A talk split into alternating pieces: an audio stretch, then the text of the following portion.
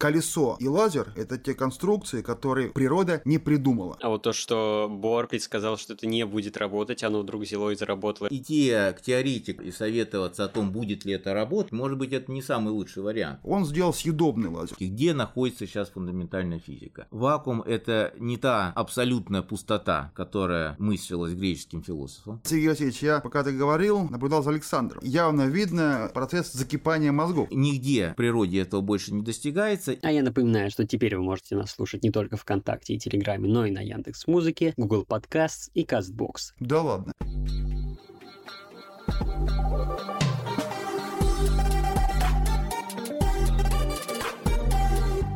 Всем привет, с вами инженерный подкаст и его ведущий Никаноров Александр. Этот год, 2022, особенный для нашего вуза. В этом году НИЯУ МИФИ исполняется ровно 80 лет. Но кроме того, это важный год для Института лазерных и плазменных технологий, ведь в этом году исполняется 100 лет со дня рождения Николая Геннадьевича Басова, одного из создателей лазера. Обсудить эту технологию, без которой сложно сейчас представить нашу жизнь через призму жизни великого ученого, мы пригласили директора Института Лаплас Андрея Петровича Кузнецова. Добрый день. И профессора Нияо Мифи и ведущего научного сотрудника Института общей физики Российской Академии Наук Сергея Васильевича Попруженко. Добрый день. Я долго думал, нужно ли включать вопрос, что такое лазер, потому что, ну, казалось бы, вроде лазер лазер, все вроде с детства слышат это слово. Но я провел э, небольшое исследование среди наших студентов и понял, что очень многие из них не очень хорошо понимают, что это такое, поэтому я решил начать с вопроса, как устроен лазер и на каких физических принципах он функционирует. Ну, знаете, мы поэтому пришли вдвоем с Сергеем Васильевичем, потому что я экспериментатор, Сергей Васильевич теоретик. И вот, как ни странно, лазер – это то изобретение, которое каждый воспринимает по-разному по-разному. То есть, вот, если хотя бы посмотреть на ту линейку лазеров, которые выпускаются, это есть лазер, размеры которого умещаются в игольном ушке. Это может быть установка, которая занимает площадь в три футбольных поля. И это все лазер. Поэтому вот мы с Сергеем Васильевичем с двух сторон пытаемся ответить на это такой лазер. Но вот я думал, с чего бы начать. Я хотел начать вот с чего. А, май для лазерной науки очень значимый месяц, потому что именно 16 мая 62 года назад Теодор Мейман изобрел и создал, и он начал работать работать первый в мире лазер. А это лазер на искусственном кристалле рубина. При этом это граница 1960 год, это не начало, это не конец, это середина века, а история лазера начинается не, не в этот год. История лазера начинается еще с работ Планка, это 1900 год. Эйнштейна. И потом Эйнштейна. Лазер, устройство, я уже неоднократно об этом говорил, что в принципе человек создает конструкции, черпая их идею из природы. Колесо и лазер лазер – это те конструкции, которые природа не придумала. Это сделал человек. Ну и вот, Сергей Васильевич, может быть, мне всегда, когда я рассказываю студентам о лазере, всегда в первую очередь вопрос о, наверное, излучении черного тела, с чего все началось. И вот это появление идеи кванта энергии, дискретности излучения и, как ни странно, именно такая удивительно простая идея, которая пришла в голову, в голову Бору, привела к появлению лазера. Да, в том числе. И говоря о лазере, я думаю, не лишним будет сначала расшифровать это слово. Это аббревиатура, которая э, на английском языке означает Light Amplification by Stimulated Emission of Radiation. То есть это прибор, который производит усиление света за счет вынужденного излучения. И работает он потому, что есть характерный для специальных частиц бозонов эффект накопления большого числа этих частиц в одном и том же квантовом состоянии. Вообще лазер это с точки зрения квантовой механики э, система, которая работает э, оба типа частиц частицы, фермионы и бозоны. Чем они отличаются? Фермионы, например, электроны или протоны, это такие частицы, которые не могут находиться в одном квантовом состоянии в количестве больше единиц. И поэтому, если у вас есть много таких частиц или хотя бы несколько, и вы из них конструируете какую-то систему, вы вынуждены, следуя этому принципу запрета Паули, запрет находиться в одном и том же квантовом состоянии, больше, чем одной частицы, вы вынуждены их складывать вот на такие полочки энергетические. Так устроен атом, в котором есть электроны, так устроен устроены все твердые тела, кристаллы и ну, практически вся окружающая нас массивная материя. Да даже еще больше, даже молекула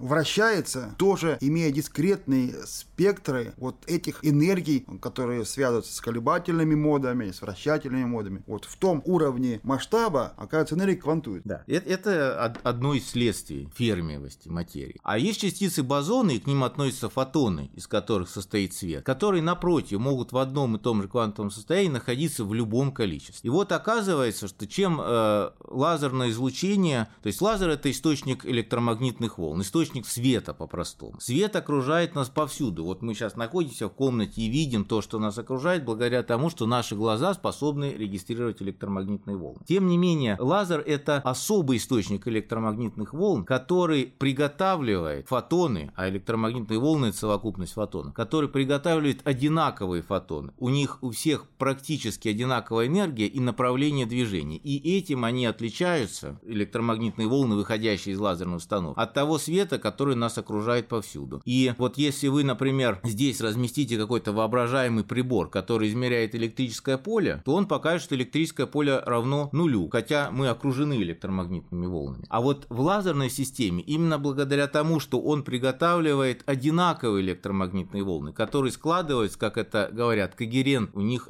одинаковые фазы или очень близкие, вы получаете свет, у которого электрическое поле и магнитное отличное от нуля и могут быть очень большими. И здесь очень важен, ну, вообще ключевым является эффект вынужденного излучения, который предсказал и описал Эйнштейн впервые в 20-е годы прошлого века, который заключается в том, что именно из-за того, что бозовские частицы, фотоны в частности, склонны накапливаться в одном и том же квантовом состоянии, если у вас есть уже много фотонов, то их наличие приводит к тому, что вероятность излучения еще одного фотона, такого же, который движется в том же направлении, имеет ту же энергию, возрастает пропорционально числу этих уже накопленных фотонов. Поэтому если у вас есть какая-то квантовая система, которую вы перевели в возбужденное состояние, например, атом, воздействовали на него как-то, может быть света, может быть э, столкновением, и это привело к тому, что электрон из того уровня, на котором он обычно находится, это называется основное состояние, ему уже дальше некуда падать, потому что принцип запрета Пауля запрещает, э, перешел в состояние с более высокой энергией. Вот если у вас есть такая возбужденная система, это может быть атом, это может быть молекула, это может быть кристалл, то возвращаясь назад в исходное основное состояние, он может испустить фотон. Этот процесс называется спонтанным излучением. И если рядом других фотонов нет, то этот фотон полетит, в общем-то, более-менее куда угодно. А вот если эта система погружена в электромагнитное поле с определенной энергией фотона и определенным направлением, то направлением движения, то выпадая назад в основное состояние, эта квантовая система будет излучать фотон, который движется туда же, куда и все остальные. И вот это свойство, это называется вынужденное излучение. Вот это свойство вынужденного излучения позволило выдвинуть такую идею, что если мы сможем большое количество атомов, например, в кристалле, возбудить в одно и то же состояние, так, чтобы большая часть электронов в нем находилась, валентных электронов, и запустить туда фотон нужной нам длины волны и э, направления движения, то и все излучаемые фотоны в процессе перехода этой системы в основное состояние будут высвечиваться туда же. И мы таким образом будем усиливать электромагнитное поле, которое имеет заданные характеристики. Вот примерно так работает лазер. Там, конечно, все не так просто, как я рассказал, потому что э, для того, чтобы излучалось больше, чем поглощается, нужна так называемая инверсная заселенность, чтобы у вас в возбужденном состоянии было электронов больше, чем в основном. Это само по себе уже сложно сделать,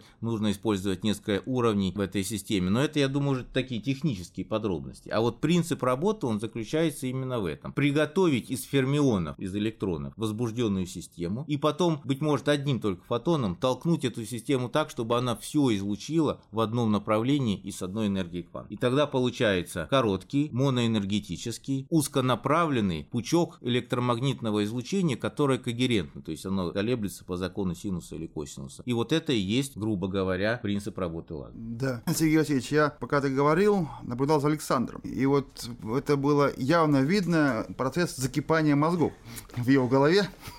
Я пытался немножко стать на позицию вот слушателя. Я бы тоже, наверное, с трудом воспринял вот поток такой информации, если бы не был вот специалистом именно в этой области. Но вот Сергей Васильевич абсолютно прав. Вот та глубина проникновения, понимания тех процессов, которые привели к созданию лазера, была уже в начале прошлого века. Но лазер появился через 60 лет практически. Оказалось, что вот эту теорию крайне сложно превратить в железо. Вот буквально за три года до появления первого лазерного устройства, которое называется мазер, вместо буквы L, которое называется light, там стоит буква M, microwave, микроволновый, а дальше все по тексту. Вот э, Таунс, человек, который получил третьим Нобелевскую премию вместо, вместе с Басовым и Прохоровым в 1964 году, он пришел к Бору, это была конференция по квантовой электронике 1953 года, и рассказал ему, как это может работать. Бор в течение течение пяти минут доказал, что работать в принципе невозможно. Вот физики, к сожалению, объяснившие, как это может быть, они же и доказали невозможность этого прибора, потому что вероятность этих вынужденных процессов, она на порядке меньше, чем спонтанный шум вот окружающих нас, этих возбужденных а, квантовых систем. И только инженеры придумали, как вот эту плохую исходно физическую систему заставить работать когерент. Там появились резонаторы, которые в английском языке называются cavity, то есть полость, хотя они открытые. Там появились устройства, понижающие количество типов колебания поля теплового характера, и вот все это заработало. Вдруг эта теория, очень далекая от реальности, превратилась в устройство, и за 10 лет, начиная с 60-го, за 10 лет появилось море лазеров. Тот же самый Таунс, чтобы доказать универсальность лазерного эффекта, в принципе, лазер можно сделать на любой среде, если вы умеете ее возбуждать. Он сделал съедобный лазер. А вот в матрицу из агар-агара, по-нашему киселя, ввели флюоресцирующие элементы, получили генерацию. Ну, история говорит, что потом его съели. Насколько это сказалось на несварении желудка, неизвестно, но факт есть факт. А вот этот рассказ как раз э, демонстрирует хорошо известную идею о том, что если у экспериментатора возникла какая-то мысль, а можно ли что-то сделать, то идти к теоретику, даже к такому, как Нильс Бор, и советоваться о том, будет ли это работать, спрашивать, может быть, это не самый лучший вариант, а нужно просто попробовать это сделать. Потому что теоретики э, часто скептики, и э, им проще доказать, что это не будет работать, чем найти тот вариант, который окажется работать. Ну, иногда вот этот скептицизм, он и полезен. Конечно. Он ну, не позволяет делать безумное количество ненужной работы. Но правда, иногда с этой водой можно выпросить ребенка, поэтому здесь всегда есть опасность прозевать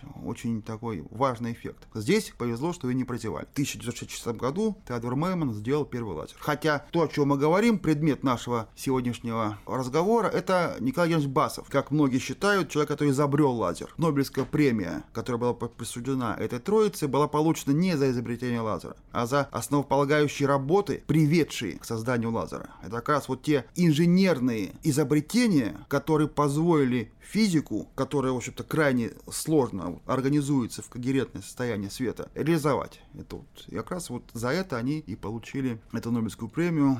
Ну и для нас, для МИФИ, Николай Юрьевич Басов, который выпускник МИФИ, который организовал кафедру лазерной физики, Нобелевский лауреат, человек, очень много сделавший в стране для развития лазерной техники, лазерной технологии. Это вот символ ученого мифиста. Причем универсального, потому что он не заканчивал кафедру теоретической физики, на которой я работаю, по своему первоначальному физическому образованию он теоретик. А, и тем не менее, его основной вклад в физику – это скорее э, инженерно-экспериментальное решение для прибора, который не лазер, а мазер. Это, э, как мы уже обсуждали, почти одно и то же, просто отвечает разным длинам волн. Насколько я понимаю, первый мазер работал на молекулярных переходах, и поэтому там длины волн были большие, микроволновые. Да, и ну, там еще есть еще одна особенность. Это единственный квантовый прибор, где когерентность получается за счет того, что мы что-то делаем со всеми атомами, а за счет того, что мы отбираем молекулы возбужденные, ну там, прикладывая определенным образом конфигурацию магнитного поля, и оставляем только возбужденные. Вот такая селекция, сепарация молекул только в этом случае возможно, когда у вас пучок возбужденных там каким-то образом заселенных по распределению, тепловому распределению частиц. Но это заработало. А вот то, что Бор предсказал, что это не будет работать, оно вдруг взяло и заработало, это означает, что теория неправильная или... Нет, Бор, как физик, понимал, что когерентность определяется временем взаимодействия света с возбужденной частицей. Оно маленькое. Ну, пока свет пролетит. А вот инженеры придумали, как это время взаимодействия увеличить. Они придумали создать ловушку для света, где бы свет жил долго в этой ловушке и постоянно взаимодействовал с атомом. Вот эти ловушки называются резонаторами. А поэтому, с точки зрения физика, конечно, время взаимодействия конечно, маленькое, и поэтому когерентность низкая. Бор никакой фундаментальной ошибки ошибки не сделал. Абсолютно. Просто на пути от идеи к ее реализации стоит большое количество технических сложностей, и далеко не всегда понятно, а будут ли они преодолены. Вот тот момент казалось, что не будут, а инженеры и экспериментаторы показали, как это можно, придумали и реализовали, как это можно сделать. И вот именно нелинейность по поиску новых решений, она не позволяет предсказывать. Вот так вот. Например, когда мы говорим, что фантасты придумали там лазер гиперболоид инженера Гарина, или там подводную лодку у Жюля Верна, это не так. То есть в действительности гиперболоид инженера Гарина это тепловой луч, который принципиально не может работать. А вот лазер это уникальная особенность лазера, что это принципиально неравновесное излучение. То есть оно нарушает все законы термодинамики. То есть когда вы говорите, а до какой температуры может нагреть любое тело, излучение, тут же второй закон термодинамики. Направление передачи тепла от более нагретого менее нагретому, и температура на мишени, на объекте, кто вы греете, не может быть больше температуры на излучателе. Ну, я бы сказал, не нарушает, а работает в, той, э, в том режиме, в котором законы термодинамики не, работает. не применимы. Да, У всякого физического закона есть свои ограничения, законы термодинамики предполагают тепловое равновесие. Оно здесь просто не наступает. То есть не это наступает. системы, которые находятся за пределами, очень далеко за пределами теплового равновесия, к которому мы привыкли в окружающем нас. Да, и вот продолжим про нагрев. Когда вы берете берете линзу и греете, там, направляете сфокусированный пучок солнца на какой-то возгораемый объект, вы можете получить какую температуру. Не больше температуры фотосферы солнца, а это 6000 градусов. И многие опыты этого, это доказывают. Ну, сложно отрицать существование законов термодинамики, которые проверены многократно экспериментально. А вот если вы лазером будете светить, то когда температура принципиально, до которой вы можете достичь, она ограничена там, величиной 10 в степени 27. Для относительно небольшого большого лазера, который умещается на столе. Конечно, наш, опять же, жизненный опыт показывает, что это нельзя сделать. И здесь другая физика включает. Оказывается, плазма начинает э, термоизолировать объект, возникает электрон типа проводность, которая ограничивает все. Но потенциально лазер может нагреть до любой температуры, поэтому вот почти одновременно с появлением лазера появилась идея лазерного термояда, чтобы нагреть вещество до тех температур, при которых будут протекать термоядерные реакции. Ну, до сих пор у нас станций термоядерных нет, и мы до сих пор считаем, что это будет через 20 лет. Такой вот термоядерный вариант работает. Ну вот здесь как раз э, борьба между э, ситуацией сильно неравновесной, которая характерна для лазера, и ситуацией перехода к э, равновесию, когда этот лазер начинает взаимодействовать с материей, происходит ионизация, возникновение плазмы. Эта плазма постепенно термализуется, и вот те самые законы термодинамики, которые можно было обойти в лазерной системе, становится на пути многих применений, которых мы хотели бы достичь, но пока не смогли. Да, и вот, Сергей Васильевич, коли мы начали говорить о сверхмощных лазерах, ты хотел бы, чтобы ты остановился на тех работах, которые начал и вот еще Борис Николаевич Нарожный, и учеником которого ты являешься, вот об этом. Да, это интересная тема. Когда говорят о фундаментальной физике, я сейчас хочу сказать о приложении, возможных приложениях и уже имеющихся приложениях лазерной науки для фундаментальной физики. Где находится сейчас фундаментальная фундаментальная физика. Если студент интересуется фундаментальной физикой, он обычно говорит, это теория элементарных частиц или космология. Вот это те разделы физики, которые нам пытаются открыть и открывают самые э, сокровенные тайны Вселенной, если таким высокопарным языком выражаться. И если они не объясняют пока, а может и никогда не смогут объяснить, э, э, зачем тот мир, который нас окружает, возник, то во всяком случае они в значительной мере объясняют, почему он так. И по мере того, как мы продвигаемся в этом этом понимании, мы переходим э, ко все большим и большим энергиям и другим характеристикам, которые можно назвать экстремальными. А эти экстремальные характеристики, они по большей части достигаются либо в ускорителях, это очень высокие энергии элементарных частиц, которые при столкновениях позволяют э, узнать новое о том, как взаимодействуют э, эти частицы на очень малых расстояниях, при очень больших скоростях. А, либо это очень высокие температуры, давление, очень, э, опять же, большие скорости, чрезвычайно близкие скорости света. Все это реализуется космических объектах. Именно поэтому космология, астрофизика, элементарные частицы – это вот тот э, передний край физической науки, который сейчас считается наиболее перспективным. Так вот, если мы спросим, где самые высокие температуры достигаются? В космосе. Где самые большие энергии достигаются у элементарных частиц? Не в ускорителях, между прочим, а в тех же космических лучах и так далее. То вот в этой линейке экстремальности у лазерной физики есть свое достойное место, потому что электрические поля, которые получаются при помощи лазерных систем, самые высокие в природе. Не, не просто в технике, а именно во Вселенной. Вот нигде в существующей сейчас Вселенной нет электрических полей, по крайней мере в макроскопическом масштабе, которые были бы сравнимы с теми, которые получаются при помощи лазерных систем. А это означает, ну, конечно, для этого лазерная система должна быть очень мощной, она должна э, выдавать электромагнитное излучение очень малой длительности, так чтобы спрессовать энергию в минимально возможный временной интервал. И тогда интенсивность электрическое поле, которое заключено в этом лазерном импульсе, будет максимальной. Так вот, значит, нигде в природе этого больше не достигается, и коль скоро вы можете при помощи вот этих особо мощных лазерных систем получить чрезвычайно сильное электрическое поле, то это означает, что вы можете исследовать эффекты и свойства материи, которые другим способом исследовать невозможно. И э, ну, наиболее фундаментальные, пожалуй, наиболее фундаментальное направление исследований здесь – это изучение свойств квантового вакуума при помощи сверхсильных электрических ну и магнитных полей, которые получаются в лазерных установках. Потому что э, известно, опять же, уже сто лет как, что вакуум это не та абсолютная пустота, которая мыслилась греческим философом, а это некое особое квантовое состояние в отсутствии массивных частиц, которое, тем не менее, нетривиально. Квантовый вакуум – это такая каша виртуальных элементарных частиц, которые рождаются и исчезают. Протонов, электронов, виртуальных фотонов. Ну, слово «виртуально» означает, что вы эту частицу не можете зарегистрировать. Она в детектор не может попасть, потому что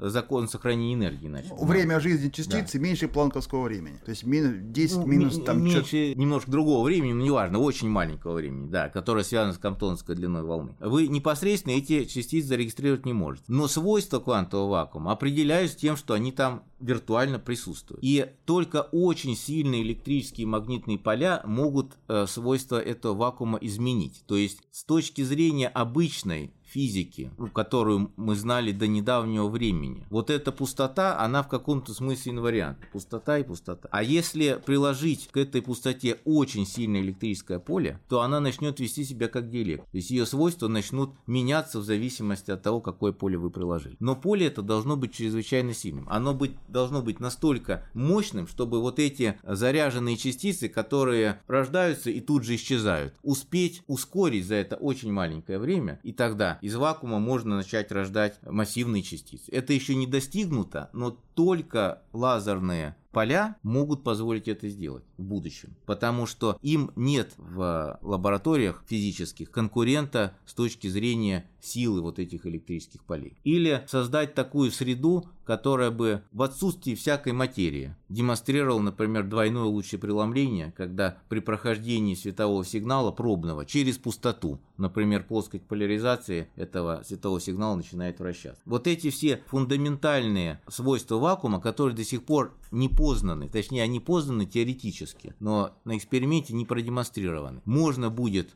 попробовать экспериментально прощупать именно при помощи очень сильных лазерных полей. Такие поля, повторяю, пока что не достигнуты, но то развитие лазерных технологий, которое мы наблюдаем последние 10 лет, внушает довольно серьезный оптимизм в этом направлении. Вполне возможно, что на масштабе десятка другого лет мы сможем наконец-то реализовать те эксперименты, которые были задуманы еще на заре лазерной эры. И создать вещество из пустоты. Да, и вот э, по поводу наружного. Ну, это одно из направлений, которым МИФИ известно. Здесь работал в качестве заведующего кафедрой теоретической физики Николай Борисович Нарожный. Это один из основателей вот этой области. Она называется квантовая, нелинейная квантовая электродинамика сверхсильных полей, который еще в 60-е годы вместе с другими советскими учеными, они, кстати, живы и здравствуют, Никишов, э, Ритус, это сотрудники физического института Российской Академии Наук, заложил это направление.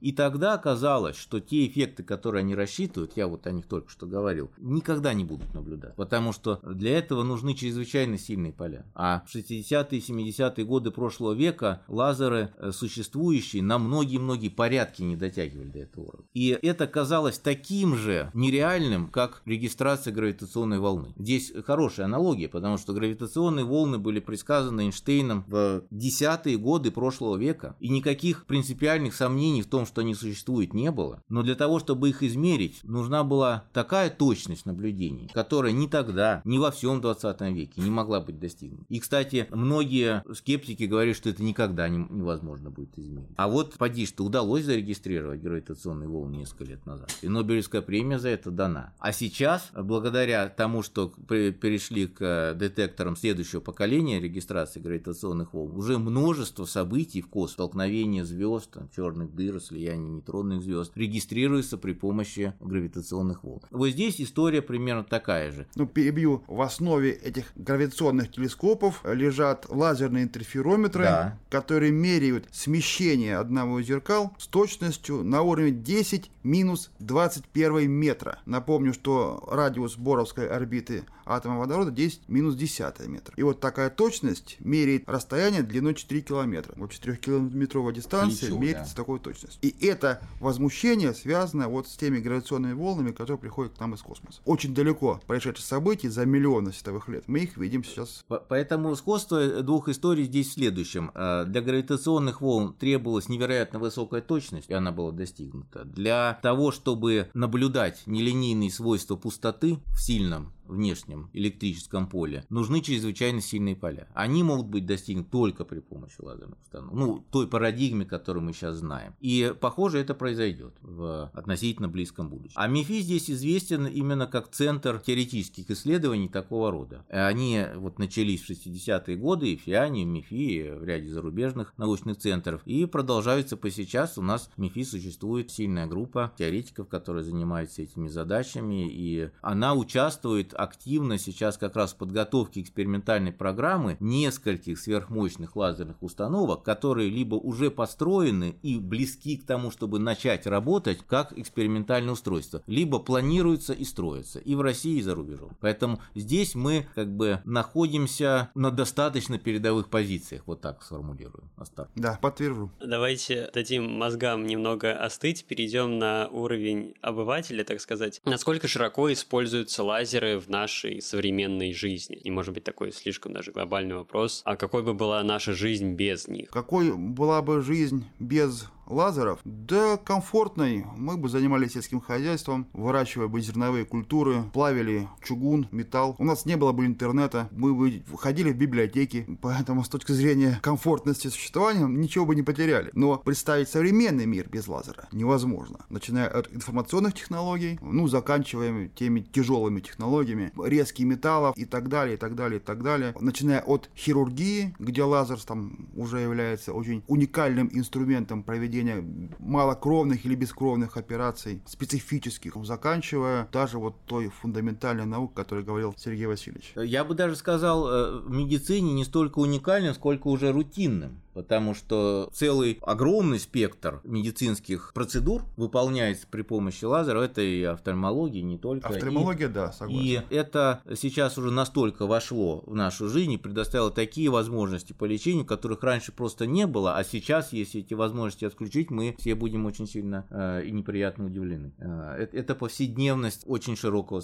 сектора медицины. Да, сейчас действительно лазер уже не является тем уникальным сказочным устройством, которое которым оно было еще 50 лет назад. Это вот действительно рутина. Но вот удивительно, в первые 10 лет лазерной эры было разработано, исследовано тысячи различных активных средств, на которых можно получить лазерную генерацию. Только на одном неоне до 200 переходов, потенциально могущих работать как лазер. Сейчас на рынке ну, присутствует 10 различных лазеров. Они сжались, и лазер — это устройство, работающее по одной кнопке. Вы нажали на кнопочку, а дальше не думаете, как он работает. Там глубоко физика, инженерия. Но для вас, обывателя, важно, чтобы в этом месте вы получили то, что нужно. И вы получаете в этом месте то, что нужно. Это лазерные технологии, которые перестали быть уже наукой, а стали вот такой рутиной, о чем говорит Сергей Васильевич касательно медицины, но это во многих областях так. Но есть еще сектора науки и технологий, где лазер и его возможности только на первом уровне понимания потенциальных преимуществ, которые дает. И это физика, которой а, мы сейчас занимаемся. Ну что касается возможных приложений, которые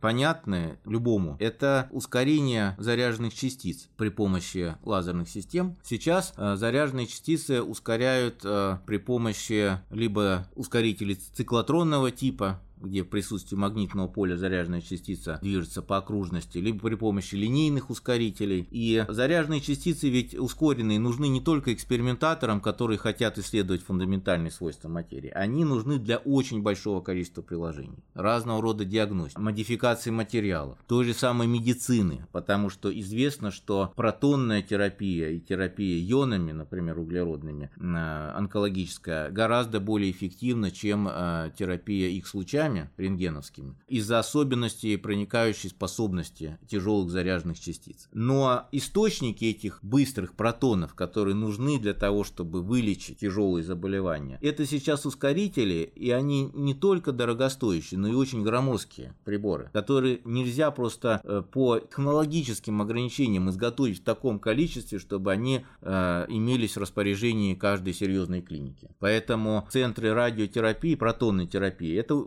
уникальный центр. Вот здесь слово уникальный имеет свой первоначальный смысл. Их чрезвычайно мало, и поэтому туда трудно попасть тому, кому нужно лечение. А вот если бы удалось э, научиться хорошо ускорять заряженные частицы при помощи лазеров, а это, судя по всему, возможно. Это одно из таких мейнстримных направлений современной физике э, лазеров высоких мощностей. То учитывая, что лазерная установка гораздо компактнее и гораздо дешевле, можно было бы эту услугу протонной терапии предоставлять гораздо более широкому кругу пациентов. Это вот э, одна из таких очень больших задач, над которыми работают э, в современных лазерных центрах. Раз уж мы собрались сегодня в рамках такой лазерной тематики, я не могу не спросить про один из проектов Института Лаплас в рамках приоритета 2030. А, я говорю про лазер Эльф, про который Андрей Петрович в одном из последних выпусков кипящего подкаста рассказывал. Кстати, всем советую послушать, если еще нет. Мы очень много говорили про значимость этого проекта. Я думаю, мы тоже это затронем и про его финансовую составляющую. Но вот нам, как к инженерному подкасту, наверное, будет интересно, а что он из себя представляет технологически и для чего вы планируете его использовать? Здесь мы с Сергеем Васильевичем коллеги, потому что и он очень глубоко погружен в этот вопрос, потому что он как заказчик экспериментальных работ на подобного рода установок.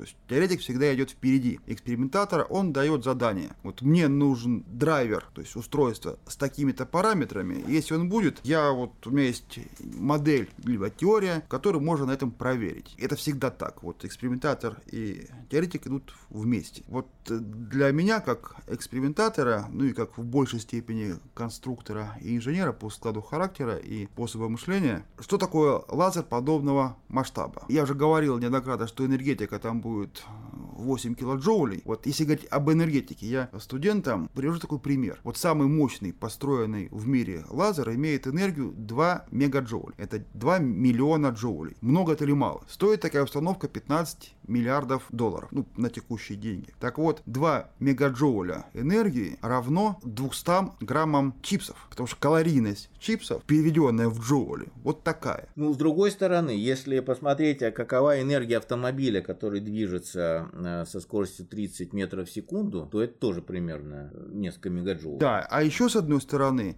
вот эти 2 мегаджоуля энергии, выделенной в малом объеме, эквивалентны 500 граммов тротила. И вот представьте, эти 500 граммов тротила выделяются в объеме 1 кубический миллиметр, и они приводят к тем эффектам, которые изучают такие установки. Вот 8 килоджоулей на сегодняшний день это, наверное, установка самая мощная в Европе по тем возможностям. А по габаритам это 24 метра один канал. Пучок там будет иметь размер 200 на 200 миллиметров квадрат. И вот чтобы этот пучок получить, на входе есть очень маленький лазер, это диод энергией на уровне наноджоуля, и потом он последовательно усиливается в лазерных усилителях и на выходе достигает 8 килоджоулей. То есть э, нано 10 минус 9 кило, вот 12 порядков энергии мы набираем вот в этих усилителях за счет преобразования сначала электрической энергии в световую, и потом накачки активных элементов и появления когерентного света вот на выходе. Это большая инженерная конструкция, которая состоит из накопителей электрической энергии, преобразователя световую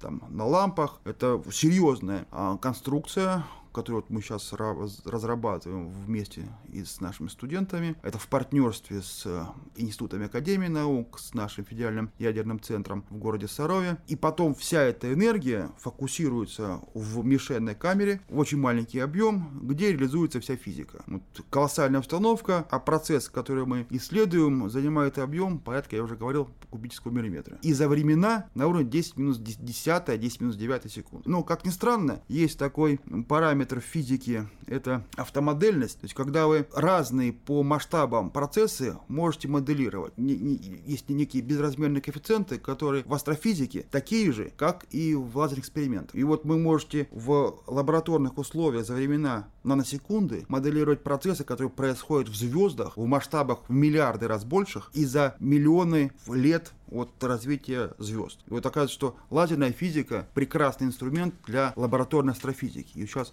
очень много работ и строятся установки для проведения таких вот исследований. Потому что мы не знаем, для нас физика звезд – это астрономия. Когда вы накапливаете информацию, рассматривая одну звезду, другую звезду, третью, и чем вы дальше заходите ближе к горизонту событий, тем, как машина времени, вы видите более раннюю историю Вселенной. А здесь в лаборатории вы можете промоделировать это развитие. И часто вот эта модельность открывает совершенно новые знания о звездах. Хотя где звезды, а где лазеры. Да, это очень важное свойство лазерной физики, особенность, что упаковывая, в общем-то, небольшую энергию, потому что 10 килоджоулей или даже мегаджоулей, мы тут сравнивали вот с чипсами, с автомобилем, но это, в общем, как энергетический масштаб совершенно не производит впечатления э, на уровне современной физики. Но эти энергии упакованы в чрезвычайно малые пространственные размеры, сопоставимые с длиной волны излучения, а это малые доли миллиметра, и чрезвычайно малые времена. И поэтому энергии-то небольшие большие, а мощности и электрические и магнитные поля огромные.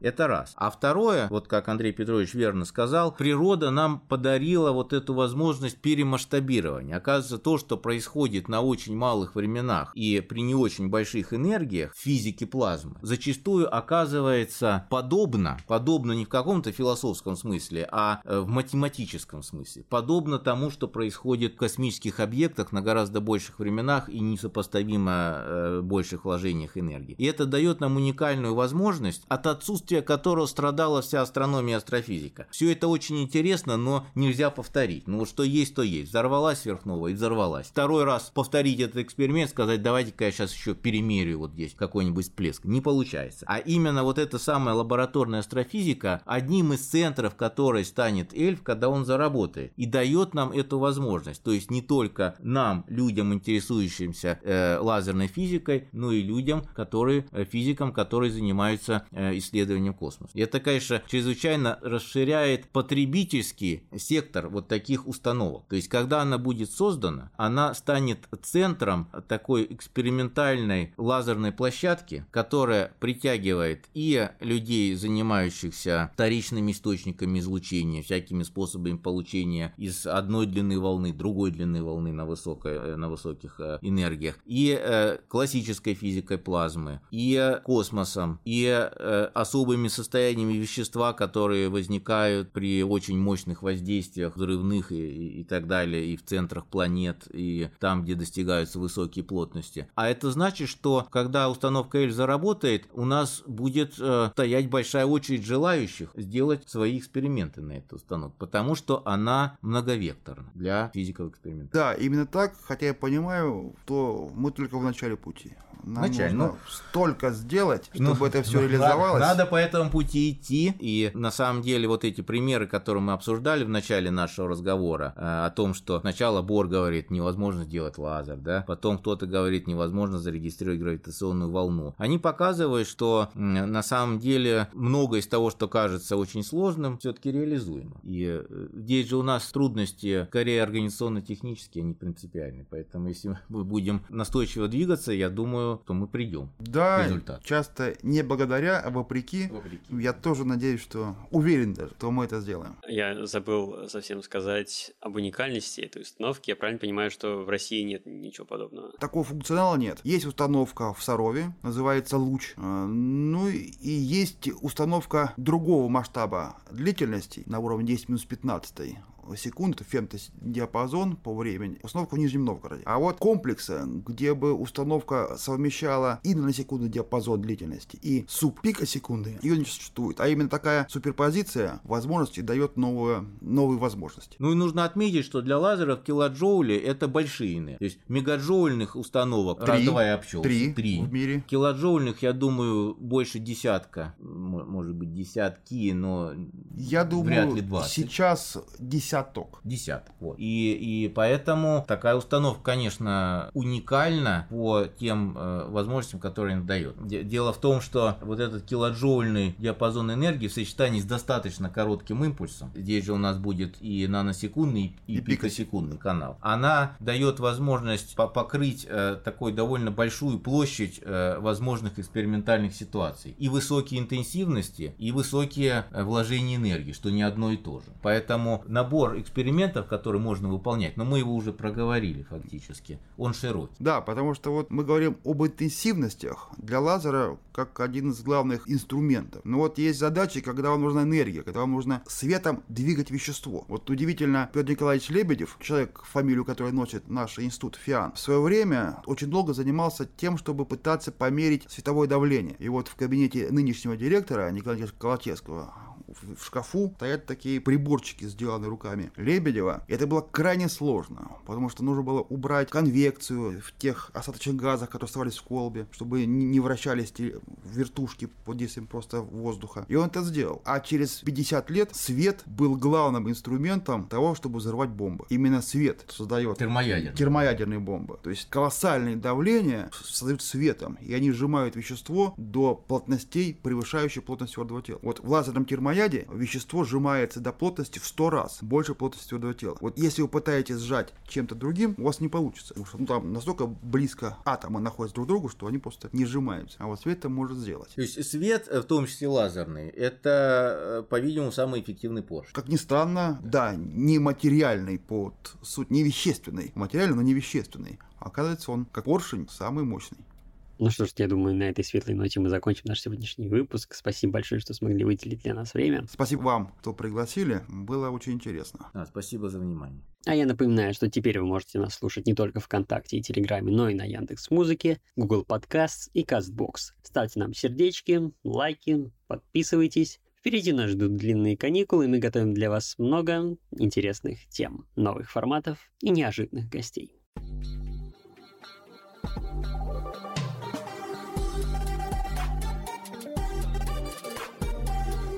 Три года учусь в МИФИ, только сейчас узнал, что лазер — это аббревиатура. Да ладно. Ну вот видите, с этого, я поэтому э, Сейчас состав- есть составляя еще шпаргалку, я э, с этого начал. Я считал, что это настолько известно. А мазер, я как-то вот так из этимологии слова шуточно думал, что это лазер, который не может попасть в мишень. Еще есть газеры, еще есть фазеры. Вот газеры это гамма-лазер, а фазер это ультрафиолетовый лазер. Ну, они не прижились, вот такие термины, а вот лазер и мазер это те устройства, которые работают на принципиально квантовом эффекте. И удивительно, что лазер по физике квантовый прибор, а по инженерии он макрообъект, он подчиняется классической оптике. Это вот то, что Сергей Васильевич говорил, эффект базы частиц. Когда их много, они становятся уже классические. Создают классическое поле. Да. Обычно. Почти как конденсаторы. Ну, только оно от времени зависит. Макроскопическое поле, которое можно померить, просто засунув какую-то, значит, туда фиговинку со стрелкой. И она покажет, что... Ну да, единственное, что осцилляции происходят Да, ну, со скоростью. Ну, теоретически это возможно.